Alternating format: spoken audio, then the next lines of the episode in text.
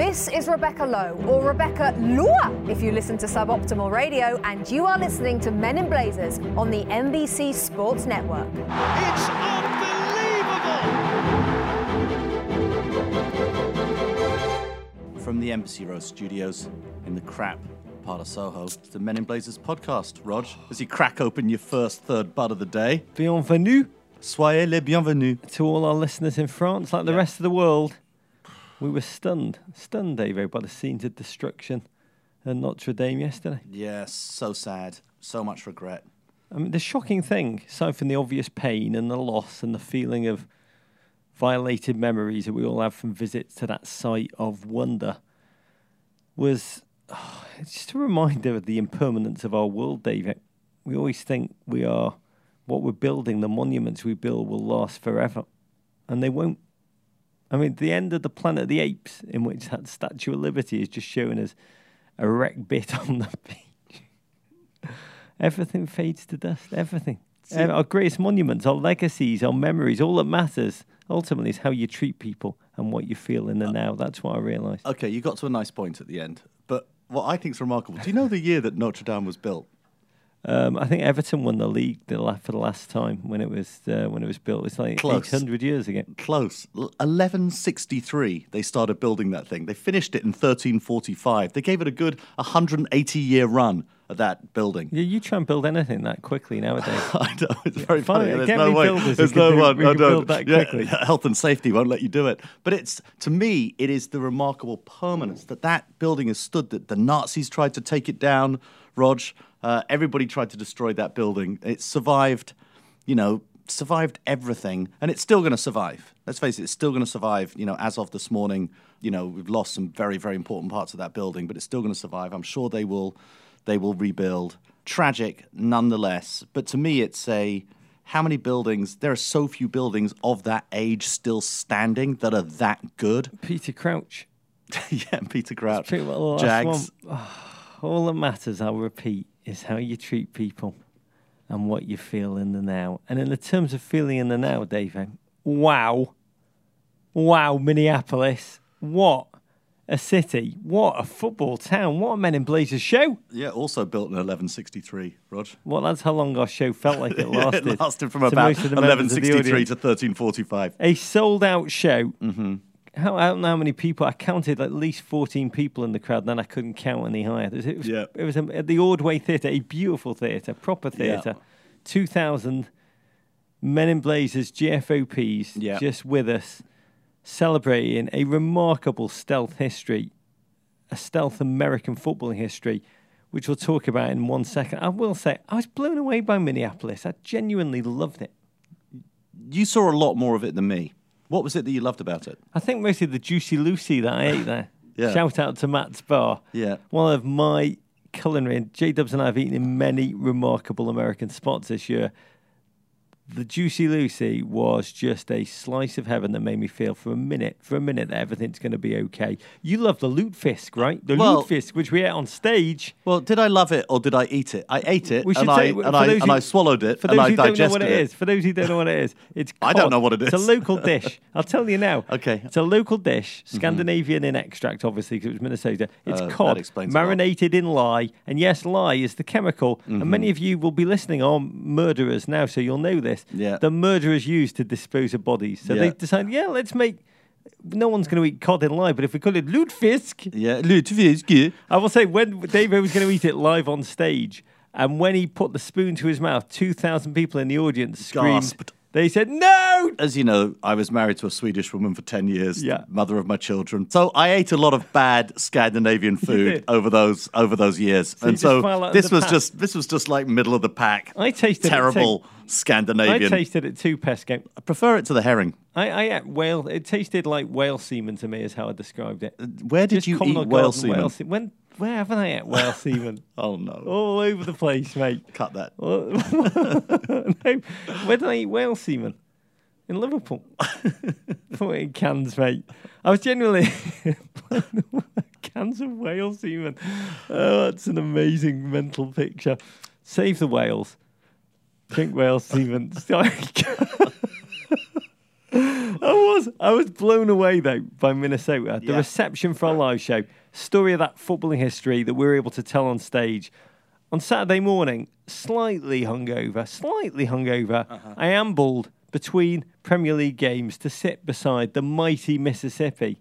And I was just genuinely humbled by the industrial history that seeps right through the town, that has kind of forged, and we, we learned that on stage, has forged a pattern of singular creativity emerging from that city. Obviously, the mighty Prince, who you love, and the song in particular that we thought about as we froze our asses off. Yeah, sometimes it snows in April, but it seems to snow in April every year. He wasn't and certainly lying. As we arrived in April. And for me, The Replacement, Tusker Du, all the sound that came um, and Slug from Atmosphere in our interview talked about it, about the D I Y approach to life and culture there. Of course, the true pathos and big dreams of self-sabotaging failure. I am drawn to them. I respect Minnesota sports for big dreams and heartbreak. They're like Everton Football Club played out on a statewide basis. And the Vikings All-Pro safety Harrison Smith talked about that with such honesty and passion. More than anything, the footballing history, they started with the kicks in the N A S L, which we love, David. We love that name. We love the, the kicks. kicks. We love the N A S L. We love the kicks. And we particularly love the kicks because of their name. Yeah, the kicks. You could yeah. be in that market. Didn't that was a yeah. long marketing meeting that they had to come up with a name or a short one? What, what should is, we call what this, sucker this sucker? What is this sucker malarkey? What yeah. do they do? They they kick the ball uh, with their feet? Okay, Wait a minute. On, let me stop you there. You said something which I think is radically important. Yeah. What are we going to go with? I think they were like, let's keep brainstorming. I'd love to know what they would... If you, dear listener, were in that meeting, tell us the names they rejected before they came yeah, up with headers. that. The headers. But I love the idea of the uh, of ice hockey teams being called the slap shots, or yeah. or of football teams being called the throws, the Poughkeepsie passes. Yeah. Let's alliterate our N F L teams. They became the Thunder yeah. uh, when indoors. They became the Stars in the minor league, and now Minnesota United. That fan base, the Dark Clouds, the True North Elite, who we pre-game with. Oh, those were fans watching them on their supporter terrace. I think Wonderwall, so steep, so loud. It was like being at Winterfell the day that castle was first opened by the Starks. I will raise my bud to you in Minnesota. You are the true kings of the North. Can I just say that we've sometimes been critical of all of these M L S teams calling themselves United F C, but there is something about the word United that actually completely and utterly applies to some of these teams. Atlanta, certainly. Minnesota United, it is so united behind... Saint Paul and yes, Minneapolis. And the whole state is so united uh, behind that team, and very exciting with their new stadium slash nightclub uh, opening. More Wednesdays, though, guys. More Wednesdays. And also Chicago, if you're listening. Go Sting. Just re-embrace the Sting. It's, oh, we love oh, the Sting. History. It's glorious. So good. We're going again, though, Davo. Yeah, it's going to be another special night, Rog. The sixth annual Golden Blazer. Oh. It's going down, all going down, it Wednesday, really May twenty-second at the Skirball Center for the Performing Arts in New York City. It is going to be one for the ages, Rog. Tickets it, available it at men in blazers dot com. Proceeds from this year's show will again go to Hope for the Warriors. We do so much for charity. Come join us for an evening of beer, pie and song. We absolutely cannot wait. Can I just say, we talk about shows a lot. We've had so much joy on stage. This Golden Blazer, the lineup is all I can tell you that we're putting together. It is going to be a night, oh, night oh, of wonder. Come be with us. You know, because Golden Blazer, let's face it, it is the WrestleMania of the Men in Blazers live events. Fantastic. By the way, great thinking, though. Maybe one Golden Blazer we should do in Battle Royale format, where That's we get really like all idea. the American all the podcasters in the ring, and then see who's left at the end. Yeah. It'd definitely be Winalda, wouldn't it? What I can't believe is what it's grown into. I really, really can't. I'm genuinely filled with joy mm. by the footballing culture that's forged behind it. And in that note, vote now yeah. for our new award, which we are taking so bloody seriously, the American Player of the Year Award. The Premier League award for the player who has most thrilled you weekend, morning, in and out over this season. A trophy is being smelted. Robbie Musto doing tree pose and working on the tree pose, but the leg keeps snapping off. But but let's be clear, this is the Premier League player who has most thrilled Americans. Uh, correct. It is, and that's very, very important. There's Player of the Year voted by the players in the Premier League. There's a Player of the Year voted by the sports writers in England. I'm interested to see if the American Player of the Year is different than that, but it has a different has a different... aspects of his character or personality that uniquely appeal to Americans. Oh, and I will say the votes are pouring in. It's costing a small fortune. We keep having to extend the bandwidth of the uh, the voting contest, but it is a total joy. We're looking also for the vote for American American Player of the Year. Yeah, this is important. The American who has most thrilled you. The American player who has most thrilled you of the three who have played in this the Premier League season. Yeah, and, and the nominees are? Well, it's DeAndre Yedlin. Yeah. Pele of throw-ins. Yeah, amazing. Tim Ream. Yeah. Nothing can get past him. Yeah. Apart from some things. Certainly not Everton. and and then I watched yeah. Huddersfield. Yeah. Against Tottenham. Yeah. That fantastic performance. I looked at it purely through the guise of the American American Player of the Year because yeah. I think in the ninety-fourth minute, Huddersfield put on Danny Williams. Played yeah. the last thirty seconds of the game. Yeah. Did not actually kick the ball, nor did mm-hmm. the ball come close to him. But I looked at it and thought, that's his fifth appearance of the year. That yeah. may impact the that vote. Qualifies that qualifies him. That, no, he was in already. Oh, he was. But the we didn't seconds, have a minimum number of appearances. The thirty seconds in which he didn't kick a ball or have the ball. That, will that impact the vote for Murray? Will that change it in his favour? Because he looked good when he came on, under the board, chewing, looking menacing. Good, good. Though we jest. Good, Daddy! We, we do not denigrate the the history of American Americans in the Premier League. Not at all. Um, and in some ways, we're laying down this marker this year because starting next year, a lot more Americans, one significantly, right. C P, going to be uh, playing for Chelsea, hopefully as long as Sarri's not coach. And we're building equity in the American American Player of the Year. For the yeah. future. It's going to be a, this. I look forward to the day, and I'll say this now. Let's clip this quote yeah. so that in years to come, it will come true, and I will weep when that comes true. I hope to be alive when this comes true, because mm-hmm. weeping when dead, less satisfying. When the American Player of the Year is the one and the same as the American American Player of the Year. Oh, I thought you were going a different direction. What direction? This is a direction I'm not like. Go on. I can't wait until I'm dead. Until well, that's true. That's true. I might cause it. The I can't wait until the until the Senegalese equivalent of Men in Blazers. It might be, oh. it might be the Senegalese duo who've bought the Men in Blazers franchise in Senegal yeah. and other parts of West Africa, where they not only vote for the Senegalese Player of the Year, but we we we hear that they're also doing the Senegalese Senegalese Player of the Year. You know what? When, it, when, when every nation in the world decides that they're going to vote to for that their day. I look forward to that day, but I do look forward to the day that the American American Player of the Year is the same as the American Player of the Year, that the best player in the Premier League is yeah. an American. I'd like to get to a point where we, we, we retire the American American Player of the Year because it becomes redundant. Yeah, I know. There's just a dynasty, an American dynasty, yeah. rocking, rolling. Christian Pulisic's children yeah. will just be destroying all comers, yeah. playing for just franchise. Playing under an American coach. Team America. In, a, in, a, in a, an American-owned team. Yeah. Probably for Bob in Bradley's Fresno. Grandson. It's the future. Beep, boop, for beep, Fresno beep, United. Beep, beep, beep, yeah. beep. Okay, Rog, we've got a packed show. We're going to talk the title race that set English football alight.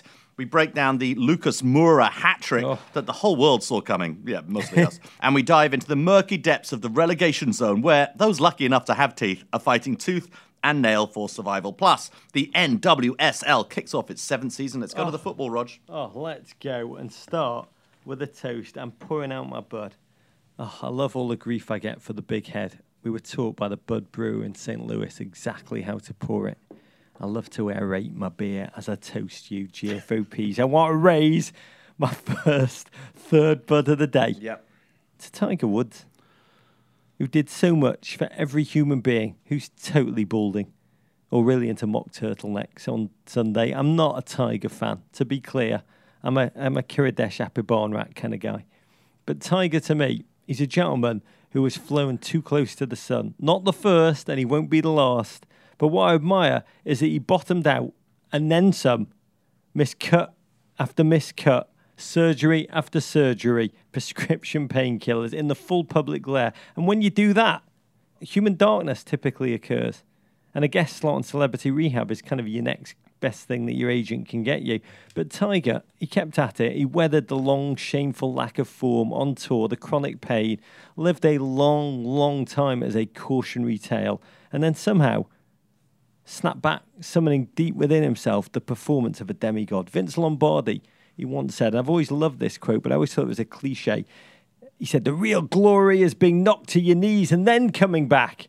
And I always thought that was a sporting cliche, but Tiger lived it out at the weekend, and it was inspirational. It was humanly magnificent to witness.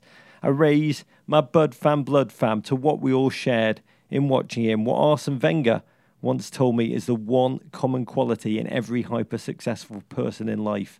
Tenacity. To Tiger's tenacity, as defined by Arsene Wenger, stamina in your motivation. I have to just put a little asterisk to that. I have very conflicted thoughts, as you do, about oh, Tiger very. Woods.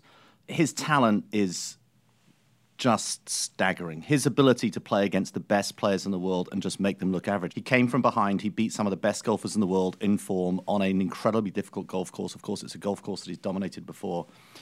And yeah, you're right. He did get back from his knees. He did respond to adversity.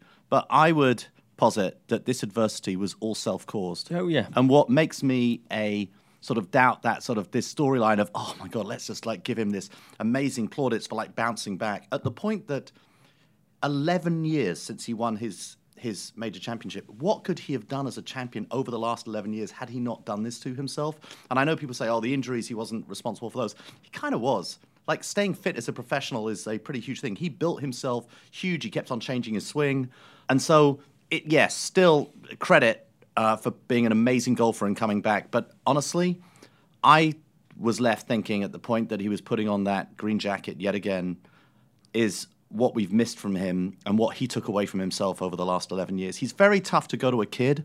For me, I've got a son who plays golf and a son who, you know, enjoys watching the Masters. Very tough for me to look at that champion, and this is so weird because he's so good, and say, you know, there are great life lessons that you can go and take from this person. I Most of them are dark. I could yeah. not agree more. I could not do, but ultimately that is life. Yeah. That is life, and life is a human darkness. Just enjoy the now. yeah. Anyway, let's start with the game of horse that is the Premier League title race, one in which Manchester City and Liverpool both refused to miss shots. We're going to do this chronologically and begin early Sunday morning. City kicked off first and had the chance to heap pressure on Liverpool, who played later that morning. The defending champs did just that, defeating Crystal Palace three one at Selhurst Park. Rog, as we said on the T V show yesterday, this is a team that's given City problems, especially recently. That three two defeat uh, over the uh, Christmas-New Year period. Uh, but a Raz double, a Gabriel Jesus goal, sees City scoop all three points despite a late Luka Milivojevic free kick. Oh, he's broadening his uh, horizons. He's going for free kicks as well as penalties. It's just a penalty. That made things slightly nervy. In the end, City continue their imperious Premier League form. Oh, yeah. I mean, that three two win at the Etihad for Palace, the most joyful moment of the season. Oh, that Townsend goal. Oh, oddly enough, though, Palace, we talk about the bear pit of Selhurst Park. They've actually been better on the road than at home this season. And so it was on this day when, frankly, they were all too easy to control and dispose of by Manchester City, who needed a win after that surprise but overcomeable one nil Champions League first leg loss at Tottenham. And they got a win courtesy of a finishing clinic put on by Raheem Sterling. First came a reversion to old Raz, though, Dave. City began with their purring, their whirring, their probing, and Raz served up with almost an open goal at far post from Breck Shea range. He instead, what did he do, Dave?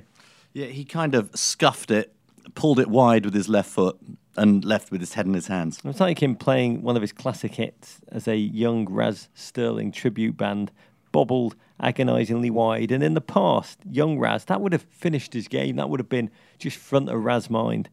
But Palace setting up to soak up pressure and hope they could nick something, with Zaha maybe falling over and, and, and setting up a, a Milivojevic penalty. They came undone on one of their rare foray forward. You don't foray forward against City. They won a free kick in a dangerous area. They overcommitted. And once City reclaimed the ball, found its way to K D B, a man whom Pep would later call supernatural. And what a pass. He puts a ball through to Raheem Sterling. Raz, a galloping Raz. I mean, it's just so amazing. I mean, part of me, I was wondering sort of in equal parts at the quality of the long pass, just hit at such superb speed. In slow motion, you even watch oh. Raz look at it and say, wait a minute, I've got to catch up to this ball. Wait a minute, no, I don't, because it is bloody perfect. Did the ball control Raz? Oh, or did Raz control the ball? Almost. It was just so, so perfect. Raz's touch was also perfect. I was also marvelling at the quality of the Selhurst Park pitch. that this late in the season, this pitch is just looking so good that it was that true for that ball. But it was that was a wonderful, wonderful pass. That pass. I, I said on the television show that the proton torpedo that Luke Skywalker sent down the Death Star's thermal exhaust port. I love that. It's one of your analogies that I actually understood. That was less precise, though, yeah. than K D B's pass. And Raz, again, as a young pretender, Raz... he would have only had that miss on his mind, would have blasted the ball into the Thames. Raz two point oh, though, he so had, confident. Yeah, he had to honour the perfection of that pass. And his finish, his first touch was matched only by the quality of the finish. But that was a man you look at, man who now is able to overcome adversity and miss chances calmly, confidently, joyously, thunderously. Oh, and he smashed the ball home. He grabbed a second. I love this finish. His seventeenth goal of the season. A moment of sublime thought and action. What a human wonder he is to watch now, David.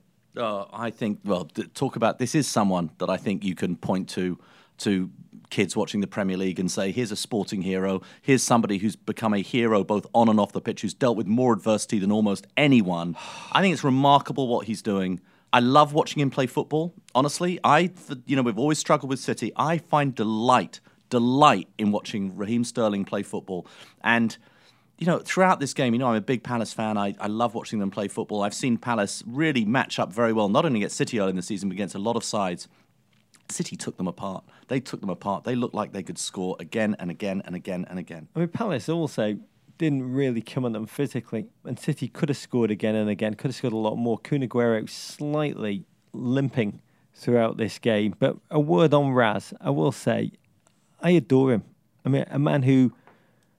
has overcome all that hate, all of it, almost channeled all of that hate and used it as leverage internally and motivation. And he's emerged from the crucible of pressure and the media really, really riding him as a joyously lethal footballer, impacting Manchester City's biggest games on the field and acting as a singularly powerful voice for change off it. He's really exercising his voice right now, and it's amazing to see. We'll talk about that yeah, absolutely. more in this podcast. I find him genuinely inspirational. Also inspirational, Manchester City, twelve wins out of thirteen league games played in two thousand nineteen. That is winning so much, so dominantly.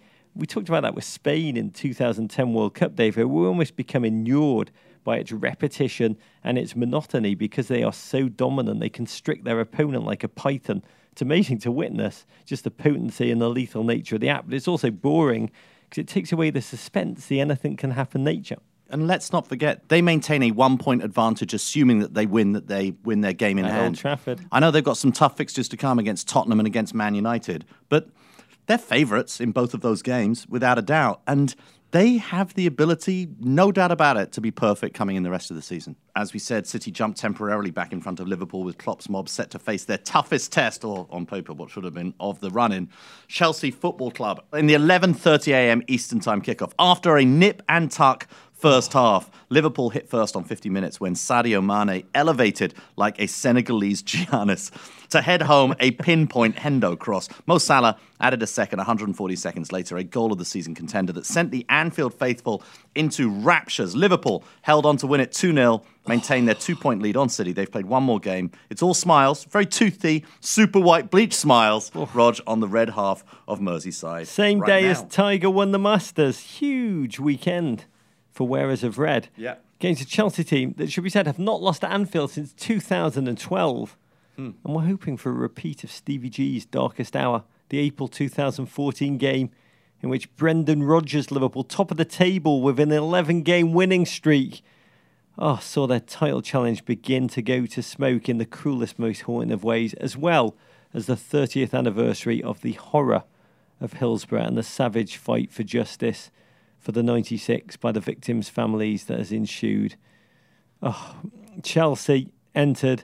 They'd won three in a row. This was a big game for them too in the race for the top four. They started to play the babies, unleashing all the double-barrel names, but from the off, set up a rearguard action, same strategy they used to beat Manchester City, ceding possession, looking to steal a chance on the break if Liverpool overexposed themselves. Very un-Sarri-like tactics, David. You're right. This was like the Man City game at Stamford Bridge earlier in the season when they when they did them at home, and they did set up a little bit in the first half. Come like at us, that. bro. Yeah, but with some notable changes in lineup, and I think oh, poor Hudson-Odoi, poor Hudson-Odoi, like sh- put into the starting lineup. I mean, I all could. Season this he's is waited. not the all season he's waited. It's not like they blood in with a few five-minute, ten-minute, fifteen-minute substitute appearances to get into it. Sarri, it just seems, has responded to pressure because he's been embarrassed because this guy has been picked for England, has been amazing in the in in the uh, in the Europa League games.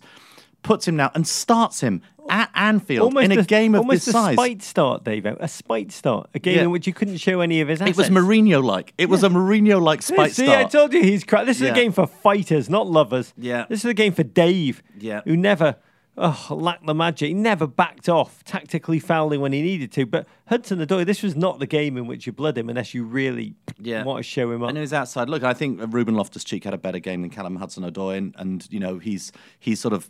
has a lot more experience to go and be thrust into a situation like this. But I felt very bad for Callum Hudson-Odoi.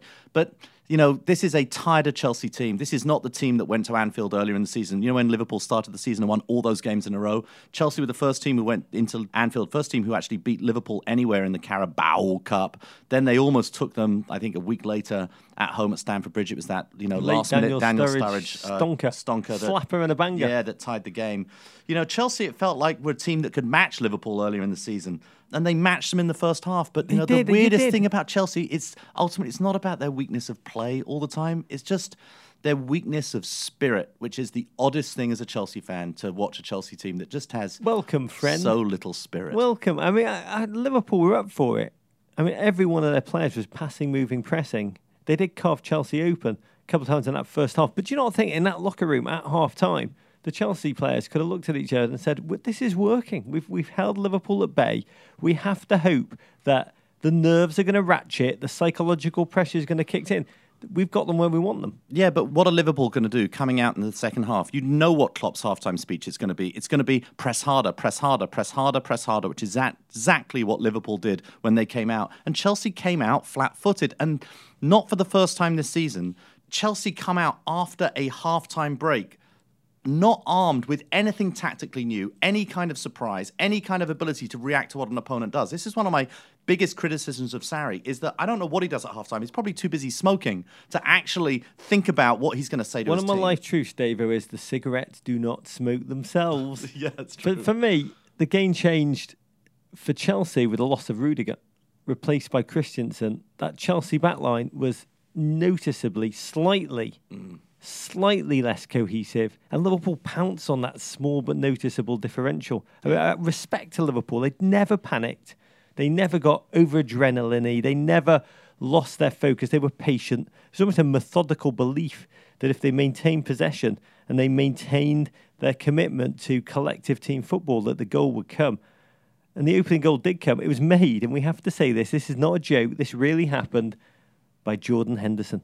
The Hendo redemption story, one that is oh so bloody life validating and will remain so until the media decide as one that he's crap again. But in this final third of the season, he's been allowed to run more freely in that midfield, run into the box more, influence games in the final third. And here, he charged in, floated an incredible ball, David. Floated an incredible ball, but it's his desire to win. He's a real competitor, Jordan Henderson. He's the kind of player you want, you know, skippering your team in a uh, in, in a title chase. An amazing ball, sends to the back post, great vision, not the mm. obvious ball. Mane lives at that far post. Mane yeah. is always hanging Pitched around.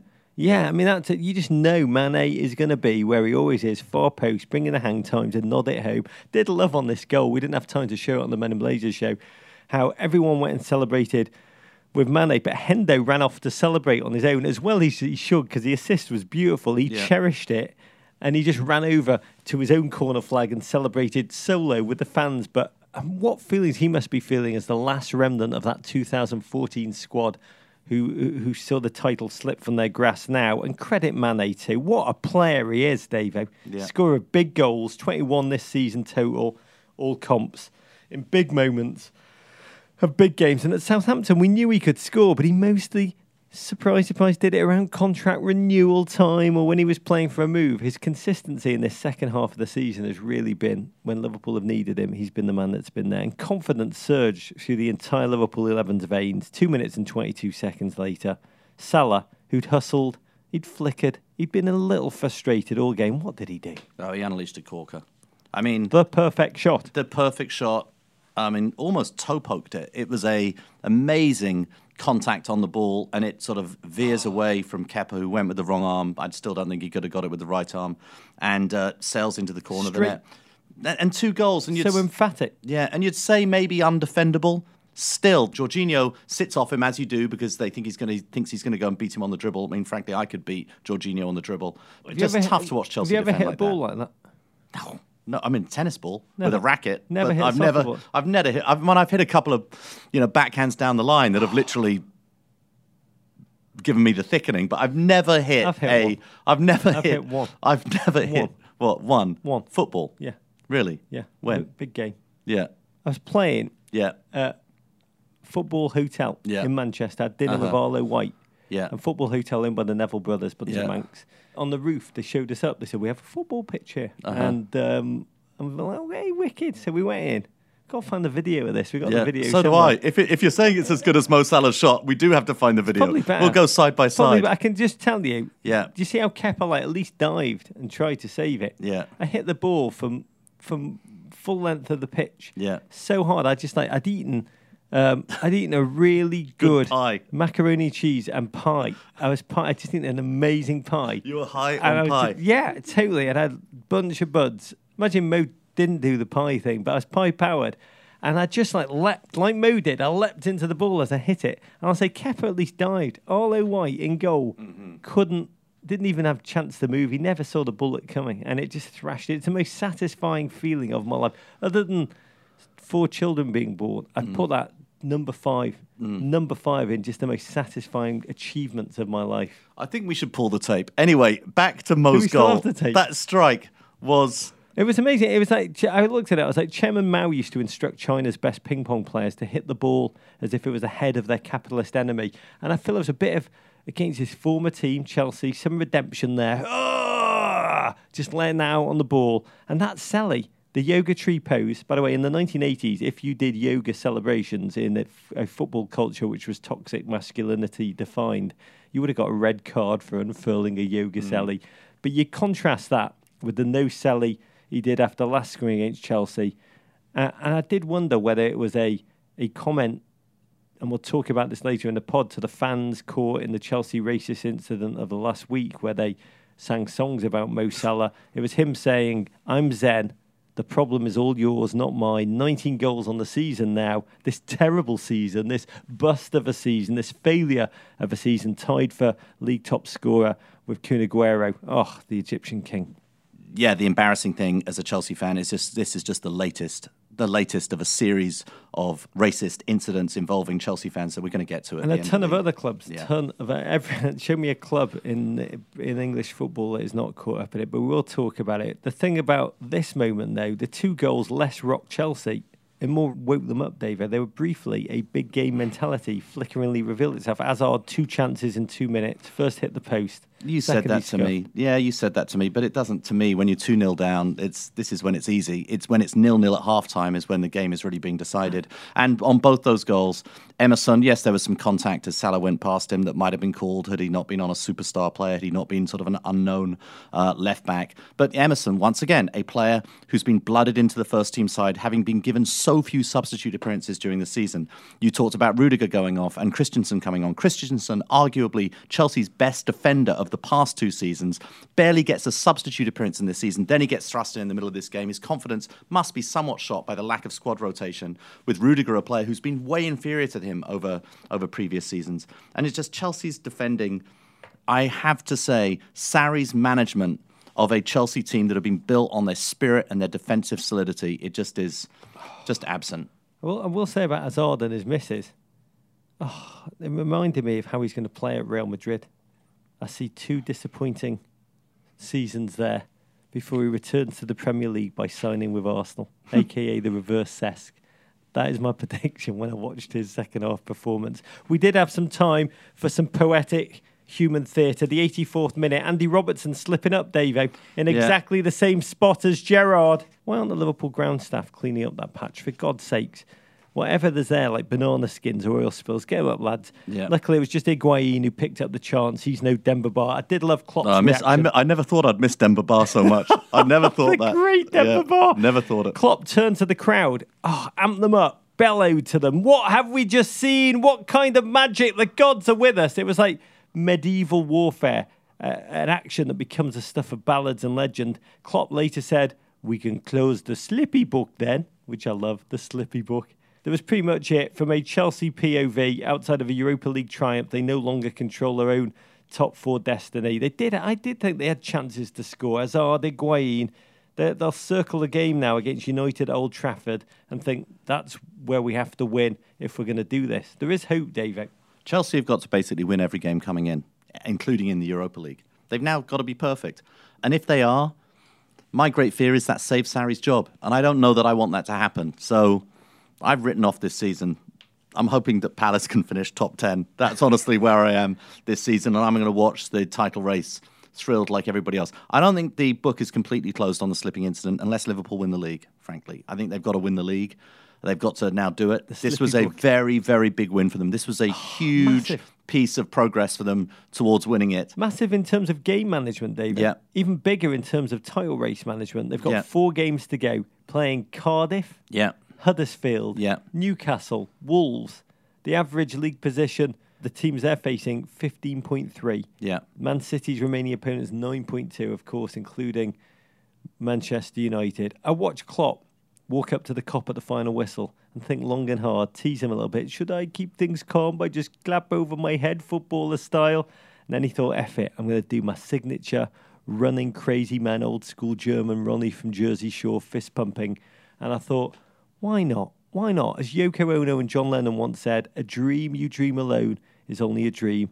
A dream you dream together is reality. We watch more than a win to me, David. This was like a footballing exorcism. I, I do think the Steven Gerrard slip, which has haunted Liverpool since April two thousand fourteen, was exercised in this win. Where there was a wound, where there was fear, where there was vulnerability, there's now belief and emboldened confidence. No, certainly. Klopp's celebration at the end, it looked to me like he thought, this is it, we're going to win the league now. And I think a lot of Liverpool fans felt at the end of this game, this is it, we're going to win the league now. And I think they will go perfect for the rest of the season. I think it's about whether Man City can win those two very difficult games and go perfect as well. Uh, anyway, one of those teams they've got to beat, Manchester United. They beat West Ham two one, two penalties from the mercurial Paul Pogba lift Ole Gunnar Solskjaer's men past a sprightly Irons team after being tied one one at halftime. It was really the introduction of substitute Marcus Rashford that changed this game. That and a David De Gea save, Rog, on Mikel Antonio oh, that looked like a human doing one of those incredible cat feet videos you see with twenty thousand likes on Twitter.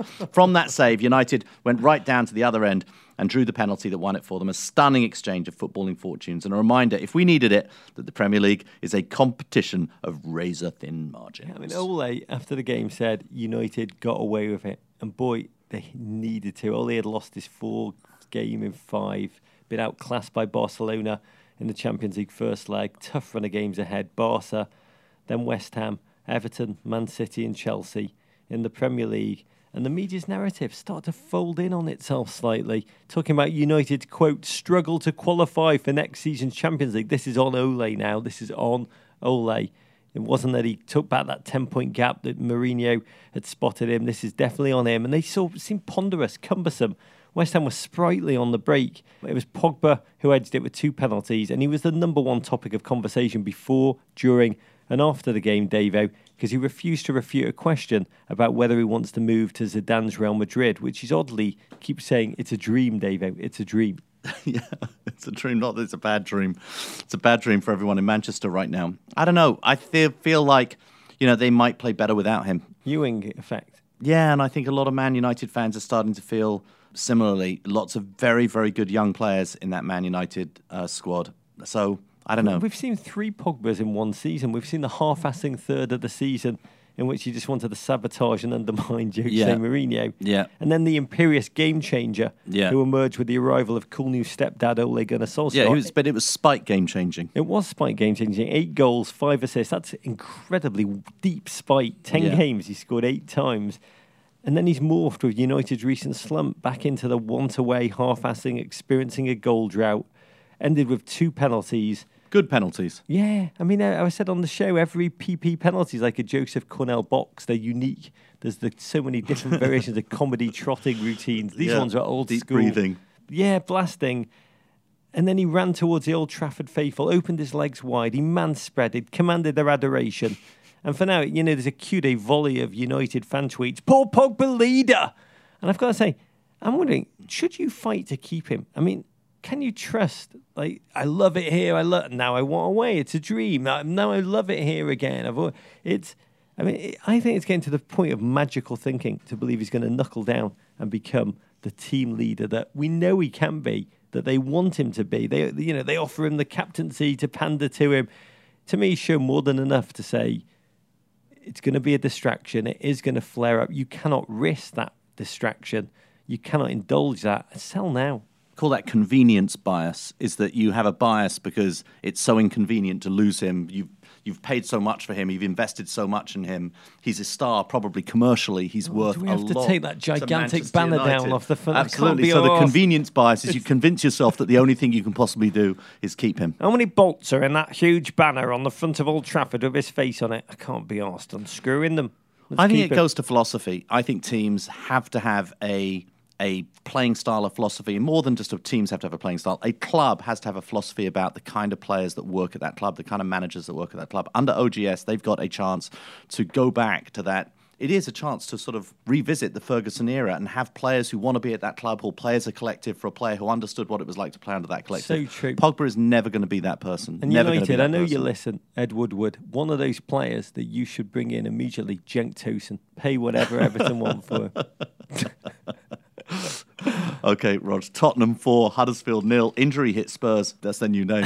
Injury oh, hit Spurs bless. Stadium. They play at the Injury hit Spurs Stadium. So follow up their impressive midweek one nil Champions League first leg win over Man City. Wow, that was amazing. By thumping Huddersfield at their new gaff. Lucas Moura grabs the headline with a hat-trick of, frankly, astonishing finishes, Rod. Spurs back up to third. Yeah, poor Spurs. They wait forever, forever, for their state-of-the-art, glorious new stadium to open. And as soon as it does... the worst nightmare comes true in that beautiful, beautiful tunnel they've built. What's one of the first shots of it we see? Spitfire captain Harry Kane limping down it, ligament injury, likely out for the season. The lesser Harry, Winks, also out for a spell. Dele Alli, yep. injured. God must be a gooner who will only allow Spurs to have one thing or the other. Nice home ground or an amazing first eleven, but not both. It's heartbreaking. Yeah. But step up Lucas Moura, you know, a player who, you know... Ch- to who Tottenham fans like have a difficult time really sort of figuring out. They watch him being brilliant, then they watch him being lousy, they watch him being selected, they watch him on the bench, and then suddenly he just explodes in this game. Yeah, I mean, three great finishes. I will say off three stunning assists. His first Premier League hat-trick came at a great time with Spurs' forces so depleted. I'd say he's a man who's not always looked comfortable as Spurs' kind of fourth or fifth option. And he's mm. stepping up now in their hour of need. I was really impressed in this one, really, by Spurs' mentality. I know it was only Huddersfield listeners. I know.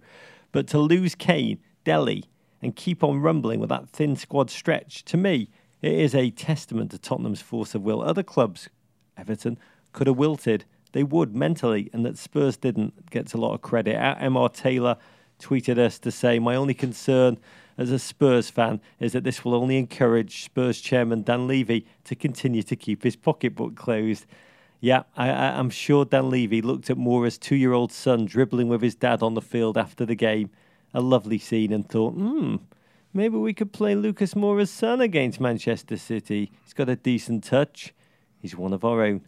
Unlike He's one of our own. Unlike other clubs I could mention. You know what, he'll probably get a chance, because you know why? Poch rotates the squad. And one of the reasons that Moura's able to perform is he's had enough appearances this season. A lot of players have got a chance. When was the last time you heard of any unrest in the Tottenham dressing room? When was the last time you heard, you know, players being like miserably, miserably unhappy at this club? Yes, there are always players who are looking for a new contract, looking for more playing time. But, you know, this is a squad that seem to get on remarkably well with each other. They celebrate with each other. They look remarkably together despite any challenge. God, you just remind me, Pochettino told me that the key to a great team is to make sure... and it's the small things. I know this is nonsense. This is everything and nothing.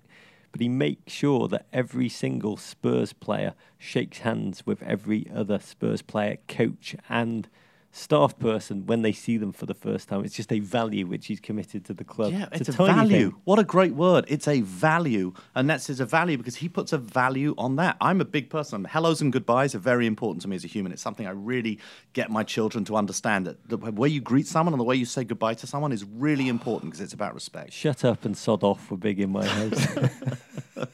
Talking of shut up and sod off, Watford nil, Arsenal one. Unai Emery's men re-enter the top four after seeing off ten-man Watford on Monday Night Football. Just the game's lone goal came from Aubameyang in the tenth minute, his eighteenth of the season. A minute later, Troidini was sent off for what was judged to be an elbow on Uruguayan terrier Lucas Torreira. Arsenal hold on to the lead and sit just a point back from third-place mm. Spurs. A game against Watford is of recent times Arsenal's equivalent of being told to cough by a proctologist, a test of their stones, or as Troidini said in two thousand seventeen, cojones.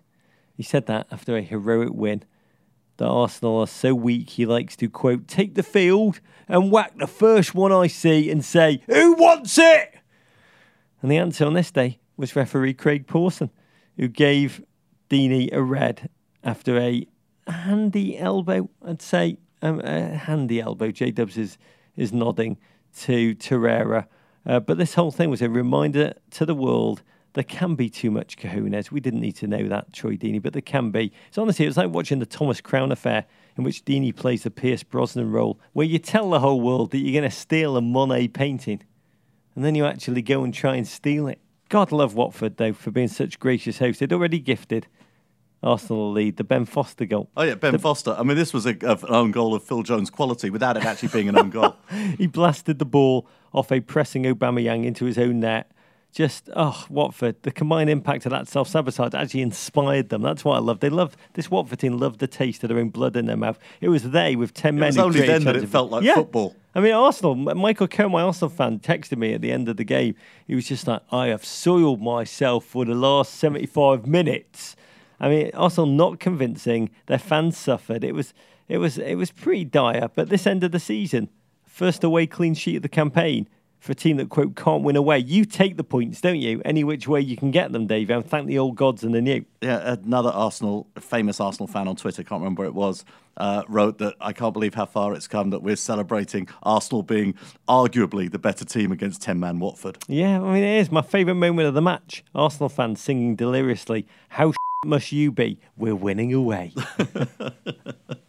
Burnley two, Cardiff nil, a victory that all but ensures top flight football oh. will return to the Shire next season. Two goals from Kiwi Chris Wood brings the Clarets to thirty-nine points on the season, eleven clear of the drop. Cardiff, meanwhile, now five points adrift of safety and running out of games. Yeah, hard done to again. Here they're awarded a penalty, which was then overruled by a linesman. Exactly how Neil Warnock likes it. Few men love the self-righteous sting of feeling wrong more than old Warnock. Cardiff, though, listing dangerously, barely clinging to survival, five points from safety with an extra game played. Brighton now seem to be the only team they can catch. They play later today in a game which I imagine, or I hope maybe, maybe hope more than imagine, will be a bit like the, the bar fight scene in Trainspotting. Southampton three, Wolves one. Another massive win for a team mired in the relegation bog. Two goals from Nathan Redmond and one from Shane Long. Again, Rog C. Ralph Rabbit Hutch's Amazing. Mob put eight points between themselves and the drop zone. The boys from the Black Country, meanwhile, in eighth place, one spot off a seventh place finish. That, if City win the F A Cup, will be good enough for a Europa League spot next season. Astonishing. This season, no team is falling for that Europa League trick. Qualifying, we've said, for that tournament is like falling for a Nigerian scammer email. Any aspirational team who thinks about Champions League next season just has their energies and resources depleted by the never-ending tournament format. All of the teams in the hunt for seventh place faltered this weekend. Wolves, astonishing team. They've averaged one point two points away from home against the top six and just zero point two when visiting the bottom five. Wow. Astonishing. On every single level, that is, you always have to try to pull that off. It's so nincompoopish. All hail Southampton, though. It's hard to remember just how doomed they were yeah. when Ralph Hustle, Hustle, Hustle, Flop'em, Flop'em arrived. And they've survived. Not by clawing points. They played intelligent, tactically astute football. They, to me, are the much slept-on wonder of this season. Totally stuffed with them. Did I dream this? Or was this like so. seven years ago? Or was Mark Hughes their manager at the beginning of the season? I mean, it just, this does not feel like it ever happened. Ralphampton, it's not a place, Dave. It's It's a state of mind. Yeah, but it's actually not a place. Leicester nil, Newcastle one. A massive boost for the Toons Premier League survival hopes. The thirty-second minute Ayoze Perez goal gives them their first win in four games and lifts them ten points clear of the drop zone. Portly Rog, eating good, winning games. Classic Newcastle win by my stunt double, Rafa Benitez. Mm-hmm. Bar a freakish run of results, his team are now safe. Remarkable feat. Also a classic Brendan Rodgers performance. Leicester completed six hundred forty-nine passes, their highest total in a Premier League game since two thousand four. And it's like watching Brendan's early Liverpool tenure when he suggested with a straight face after games that the final score wasn't as important as the possession percentage. Brighton nil, Bournemouth five. Nearly half the Bournemouth starting eleven score in this absolute trouncing of the Seagulls, Rog. But we're interested in only one man, Ryan Wee Man Fraser. The pride of Aberdeen. Gulls fans won't find that as amusing. Chris Houghton's side have lost three on the spin and are just five clear of the draw. Yeah, this is amazing. Boon for Bournemouth, whose season seemed to be petering out. Ryan Wee Man Fraser, omnipotent. He's registered, I love this stat, as many league assists this season, twelve, as Lionel Messi. He's like Messi, if Messi was even more tiny yeah. and Scottish. Lionel Messi! What are you looking at, Lionel? Uh, oh, yeah, Hibbo, Lionel! You're hot, Jumbo or Hibbo?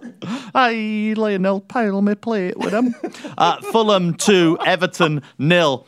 Rog, you're Everton. Looking for that oh, Europa League spot that you love so much. Yeah. They've got a gimme at Craven Cottage, mm-hmm. a team that are literally dead, mm-hmm. buried, over, given up. Somehow. You got shut out by the league's worst defence. Bless, Rog. Yeah, Bless. By the way, riding high Bless. After only one defeat in our last six games. Yeah. Of course we... You were starting to enjoy watching Everton play football, Rog. Mistake. Mistake. Learn from your mistakes, Everton fans. Of course they go and plummet, just meekly, dead-legged, hopeless. First Premier League win in ten games for Fulham, having lost each of the previous nine. Heavily. Sometimes... I think Everton are just the Premier League's Make-A-Wish Foundation. We really are. Mm-hmm. Remember last week, Davo, after the euphoria of the Arsenal victory, I masked it by saying, why be happy? Because there's a darkness coming. And I told the story of how my second kid, Bear, warned me not to enjoy the win at the final whistle because misery was undoubtedly just around the corner. I want to thank all Everton supporting G F O Ps who remembered that advice. At Anderson, M T zero nine, one of many who tweeted me to say, Bear, your son is a prophet. Here's the sad truth of the weekend, Davo. After telling you how much I hate Europa League football, I only realised how very badly I wanted it once we got it. I want my Everton team to travel to parts of Europe known only to heroin traders and arms smugglers. Don't take it away from me. I'm actually headed home this weekend with my whole family, mm-hmm. uh, mostly so I can take my daughter to her first ever game. We're going wow. on Sunday against Manchester United, taking all four of my kids, uh-huh. which is next level darkness indoctrination. I'm a terrible parent, and I couldn't be more excited. And the weekend after that, I'm going to be in London. My dad turning ninety years old, Rog. On Wednesday, April twenty-fourth. Oh, I'm going over. Trev has made it to ninety. Perfect health. Can't hear the phone ring when I call him. Other than that, he's in. He's just perfect health.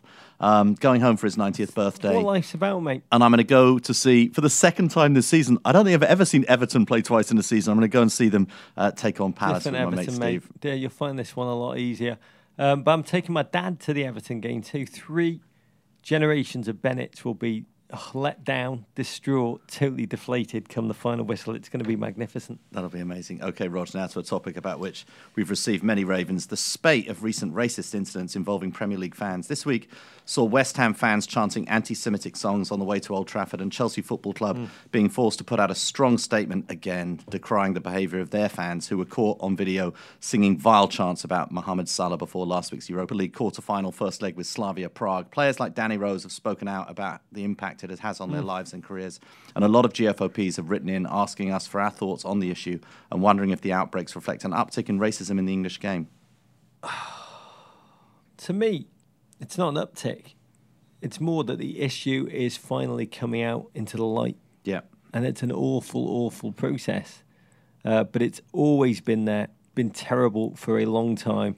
but it's coming out into light, and, and hopefully, not necessarily, but hopefully this is a time for change. Again, we've got to credit, a lot of this is because Raheem Sterling has been bold enough to talk about it and articulate how he's suffered compared to uh, the white players who came through alongside him in terms of the treatment, both by the media and by fans, which has led to other players speaking out really in harrowing ways. When you see what Danny Rose said, shining a light on the true awfulness of this aspect of football culture. But it's always there, because football is merely a mirror, and I believe this deeply, of the society which surrounds it. And I will say, David, before you give me your thoughts, no club is immune. This is not a Chelsea problem. This is not just a West Ham problem. Everton have historically had an awful track record. What's now changed is that players are not willing to be silent anymore. Jacob Steinberg wrote an eye-popping long read in The Guardian last week about how pervasive racism is in every single facet of the game. Racism of all kinds, from overt fan abuse that we're, we're hearing about to, to coaches in youth teams, uh, or, or, or at the youth level, players saying that they were always just thrown onto the wing because they were black and, quote, pace, you'll play on the wing, never allowed to be in the centre. Uh, in the midfield as an intelligent, creative general, a bit like the N F L back in the eighties, when it was common wisdom that an African-American could never play quarterback. Racism is in, endemic in all levels of the game, and what's important is we've got to keep talking about it and then acting upon it right now. That's the that's the big the big decision point. Will we act on it, or will we just talk about it, David? It does exist at every club in football. It exists in every region of England. As a South Londoner, I find it just remarkable that it's still going on, even at clubs in South London, you know, which are, you know, as multicultural as they come. It is particularly, not embarrassing, it's more than embarrassing, it's shameful for me as a Chelsea fan to hear um, this behaviour. And it's almost like it's this thug mentality, it's this group mentality. And it's partly that football exacerbates a problem because you get a lot of young guys together, alcohol's involved. There was a brilliant article recently about the travelling English fans um, and their recent, you know, Euro adventures, and this this small group of like English fans who still travel with the team and just sing vile songs and do vile things. And I'm very aware of it, and I have been aware of it my whole life, and have felt uncomfortable about it my whole life. You remember a few years ago, after the John Terry incident at Loftus Road against Queen's Park Rangers, and I said at the time, it was, you know, I received some strongly worded mail about it, because I said the real problem in football is not amongst players on the pitch who've, on the whole, grown up and played, you know, in a very multicultural environment in English football. The, the problem is really still amongst the fans. And really, since that incident, we've just had fan incident after fan incident after fan incident after fan incident. Clubs have to adopt a zero-tolerance policy to this. The media have to not only adopt a zero-tolerance policy towards it, they have to start checking themselves and the things that they do and the things that they write that make it worse. And actually, what I really credit for Raheem Sterling for is for taking on the media about their own bias. Yeah, I mean, true punishments for racist behaviour, real money pumped into the non-profits that have been set up to kick racism out of the game, not just token investment, zero tolerance within the clubs in terms of facing up, self-policing uh, their own fans' behaviour. These are painful times, but we just we can't go back to the nineteen eighties when, if you talk to black players who played them, the racism existed overtly everywhere, managers, players, locker rooms, home fans, as well as away fans. No, without a doubt. I mean, what, what was called banter, I just hate that word, banter, is just always the worst. We have lifted up in this moment, we've lifted up a rock, and what we found underneath is really ugly, but it doesn't mean that we should simply put it back. We cannot put it back. In better news, David. Yeah, very much so. National Women's Soccer League is back for its seventh season. Please God, looking for a massive bump in a year of wonder, a World Cup year.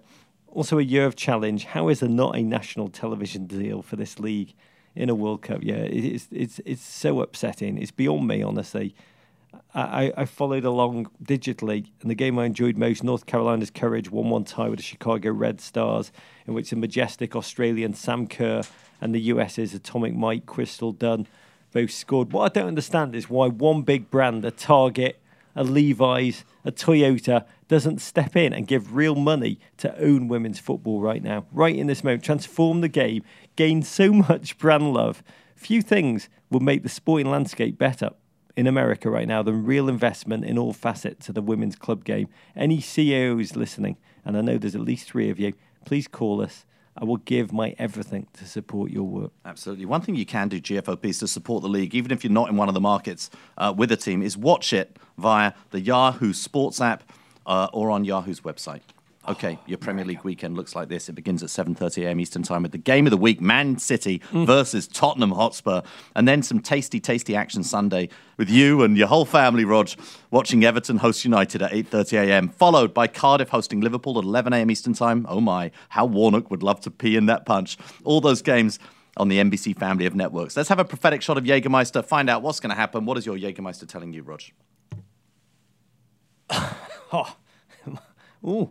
My Jägermeister is telling me two things. One, don't go to Goodison Park with your children. Warning, stay away. Do not be a bad parent. On no means take your children. But it also tells me, more interestingly, and what I'm going to listen to it about, Tottenham, Manchester City, going to be a hard-fought, street-to-street, building-to-building, hand-to-hand battle. And that City are going to edge it at the last. Hugo Lloris getting an assist on a Gundogan goal. Oh, don't tell me that, Jägermeister. It's the kind of feeling I'll experience if Samuel Tarly dies. My Jägermeister, Rog, a little cloudy this week. Taste of drop points, perhaps, in the title race. Doesn't say who, doesn't say how many, but I do see another twist in this title race for the ages this weekend. There are many ways to connect to us, including our now extinct Amazon Emporium, which has transformed into the Men in Blazers Board Mart. Anytime you buy something big or small from the Board Mart, we get a tiny percentage that allows us to produce additional, albeit suboptimal content. What are you putting in the Board Mart this week, Roger? A book, uh-huh. Mouthful of Birds by Samantha Schweblin, a brilliant, unsettling in a good way book of short stories by the Argentine writer of Fever Dream. These are brilliantly constructed tales with mystery, with twists, with spare storytelling. There's fear of violence in there, there's violence in there, and an almost direct route into the darkest fears of the reader in relation to human existence, which is why I loved it. So really, I've just described Everton's whole season. Rog, I could talk about the two thousand eight Uh, B M W seven Series Alpina that I'm stalking on bring a trailer dot com. I want myself a oh, two thousand eight oh, Alpina. Or oh, bring a trailer. bring a trailer dot com. The, I mean, bring a trailer. This is better than any porn for me. It's just beautiful old cars, lovingly restored on the whole by their Toyota owners. Sienna's on it. I've never seen a Toyota Sienna, but there may be one day. Uh, it would be a very souped-up Toyota Sienna. Right now, I want a B M W seven Series Alpina, late uh, two thousands model. Could talk about that. I'm actually going to do something. I'm going to depart. I'm going to talk about something that I will never buy again. Hmm. Hmm. In-air Wi-Fi, Rog. In-air Wi-Fi has to be the greatest rip-off in the history of rip-offs. It works suboptimally about twenty-five percent of the time. It costs, it just, I've never seen anything inflate. There have been, you know, bread in war-torn countries has inflated less than than than in-air Wi-Fi. It's occasionally, it's like you buy the whole flight and it's like thirty-four dollars and ninety-five cents. It is unbelievable. I like spending money needlessly, Rog, but I got to tell you, I've reached a point where I will never, ever purchase in-air Wi-Fi ever again. Go-Go, if you're listening, there's a National Women's Soccer League that just by sponsoring, you could take all this hate that we're throwing your way, because you are awful, strongly genuinely dislike. Awful. You're jacking us all off. Just sponsor the N W S L and I'll keep buying you.